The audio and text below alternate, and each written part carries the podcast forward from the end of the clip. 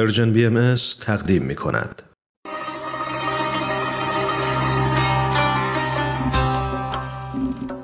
آفتاب پارس ویژه برنامه رضوان 179 طلیعه دهم توجه به صلح و پرهیز از جنگ.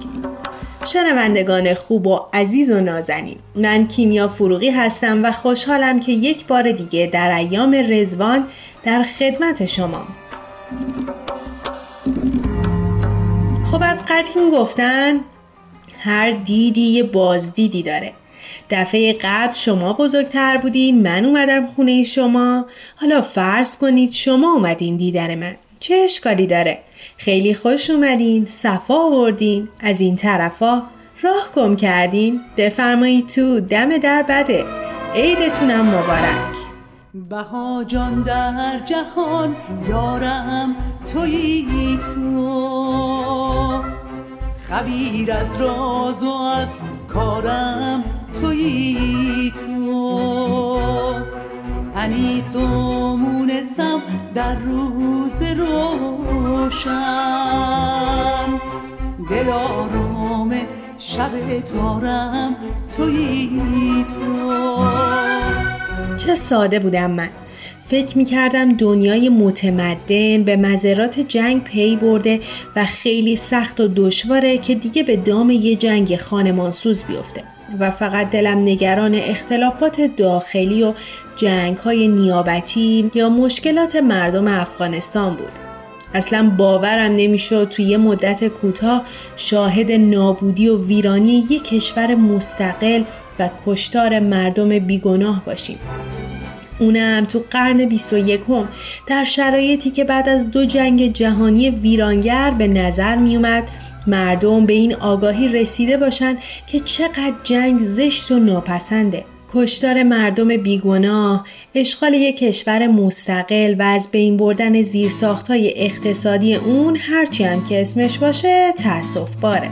ما در آرزوی یک دنیایی دنیایی که با هم ببینیم که هر کس به جان عاشق است. ما در آرزوی یک دنیایی. دنیایی که با هم ببینیم که هر کس به روح زنده است.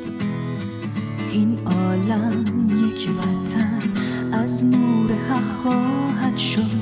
این عالم یک وطن است. ببخشید تو این ایام عید حرف از جنگ زدم. ولی چه عید باشه چه نباشه این روزای سخت برای مردم بیگناه وجود داره. کسی هم نباید سرش رو زیر برف فرو کنه.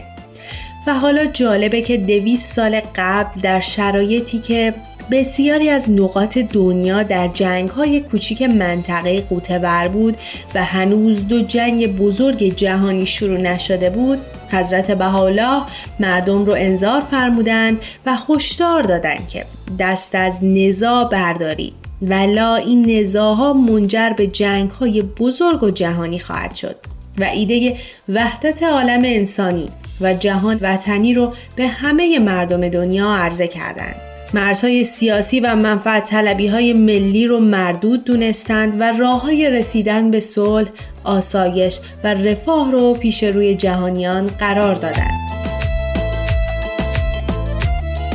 اما اگه موافقید بحث بیشتر رو در این زمینه با مهمان برنامه در قالب پنج دقیقه پنج پرسش ادامه بدیم. پس تا برقراری ارتباطمون به یه موسیقی کوتاه گوش بدید.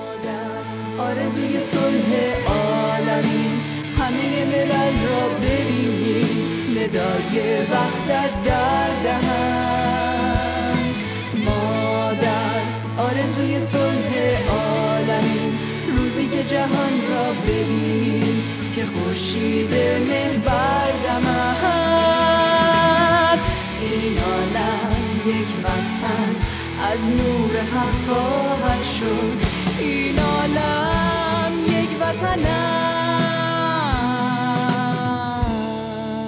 خب میهمان این بخش از ویژه برنامه رزوان آفتاب پارس خانم فرح دوستار دکترای علوم سیاسی هستند. خیلی خوش اومدین. عید شما مبارک. خیلی ممنونم من هم به نوبه خودم عید رزوان رو که نماد جشن و شادی و طلوع یک عصر جدید هست به شما و به همه مردم صلح دوست جهان تبریک میگم. برای خانم می‌دونم که خیلی کار سختیه ولی به مستاق آب دریا را اگر نتوان کشید پس به قدر تشنگی باید چشید. برای این برنامه یه چالشی طراحی شده با عنوان پنج دقیقه پنج پرسش.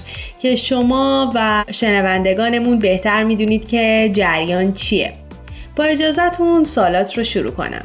خواهش می‌کنم بفرمایید. خب ما اول از همه از مهمانمون می‌پرسیم که عید ریزوان چه حس و مفهوم یا خاطره ای رو براشون به همراه میاره؟ عید رزوان در وهله اول برای من تداعی جشن و گرد همایی تمام اعضای جامعه محلیمون هست که از کودکی و تا همین الان هر سال در این جشن و شادی شرکت داشتم و در پس این احساس شادی البته این واقعیت قرار داره که در چنین روزی در بیش از 150 سال پیش مؤسس دیانت بهایی طلوع یک عصر جدید و آغاز یک فرهنگ نوینی رو اعلام کرد.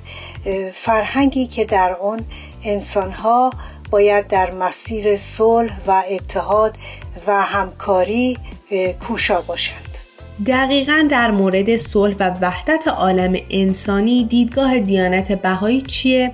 دیدگاه بهایی بر محور دو باور دور می‌زنه اول اینکه بشر وارد عصر همبستگی وابستگی و لزوم همکاری بین المللی شده.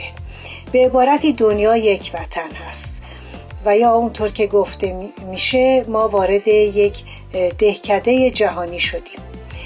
باور دوم این است که در وجود انسان نیروی عظیمی نهفته است که قادر است روابط انسان رو با افراد دیگه و با محیط اطرافش بدون خشونت و در کمال صلح و صفا شکل بده.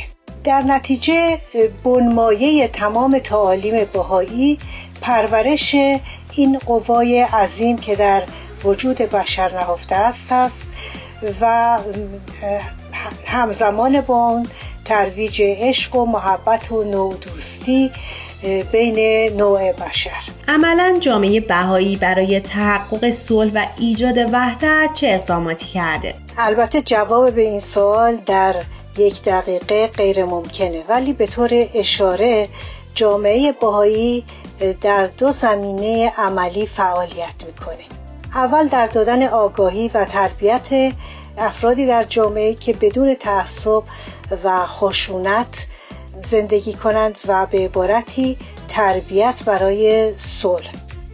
زمینه دوم فعالیت های جامعه باهایی شرکت در فعالیت های صلح طلبانه و غیر سیاسی هست در زمینه ملی و بین المللی به طور نمونه جامعه باهایی از ابتدای تأسیس سازمان ملل متحد در قسمت های مختلف این سازمان به صورت مشورت شرکت داشته خصوصا در تدوین اعلامیه جهانی حقوق بشر و بهبود موقعیت زنان در جهان و همچنین اشاعه فرهنگ صلح در جوامع. برای رسیدن به صلح و وحدت جامعه بهایی چه نقشه یا برنامه ریزیایی رو طراحی کرده؟ جامعه بهایی در تحت یک نظام اداری به اصطلاح اداره میشه و فعالیت می‌کنه که از دید من دارای عناصر یک دموکراسی پیشرفته است.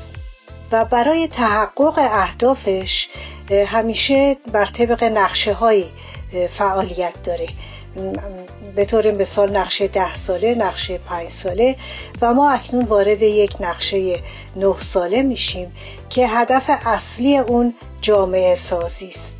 به این معنی که به طور روشمند افرادی رو گرد هم جمع می‌کنه که مایلن در جهت بهبود اجتماع با هم همکاری داشته باشند البته با توجه به بیعدالتی ها و مشکلاتی که در جوامع کنونی موجود است. خب دیگه رسیدیم به پرسش آخر. ایدئال و منظر دیانت بهایی. از وحدت عالم انسانی چیه یا شما چجوری اون رو ترسیم می‌کنید؟ ایدئال بهایی از دید من این هست که در جامعه جهانی یک یک افراد بدون توجه به باورها بدون توجه به تفاوتهای دینی و ملی و غیره از مزایای رفاه و سعادت و عدالت اجتماعی برخوردار باشند و این در صورتی ممکنه که ما بتونیم جنگ و ستیز و خشونت رو از جهان از میان برداریم. و البته نه تنها به عنوان یک آتش بس موقت بلکه به عنوان برقراری یک فرهنگ صلح در جهان. و صلح نه تنها در زمینه سیاسی بلکه در درون انسانها و در احساس وجودی اونها. خب این چالش نفسگیر به خیر و خوشی تموم شد. ممنون که همراه ما بودید. من هم از دعوتتون تشکر می‌کنم و ایام خوشی رو در این روزهای رزوان برای شما آرزو می‌کنم. شنوندگان عزیز ممنون که به بازدید من اومدید. با شنیدن یه قطعه موسیقی اگه دلتون خواست تو بخش بعدی برنامه به بازدید ایمان هم می‌تونید برید.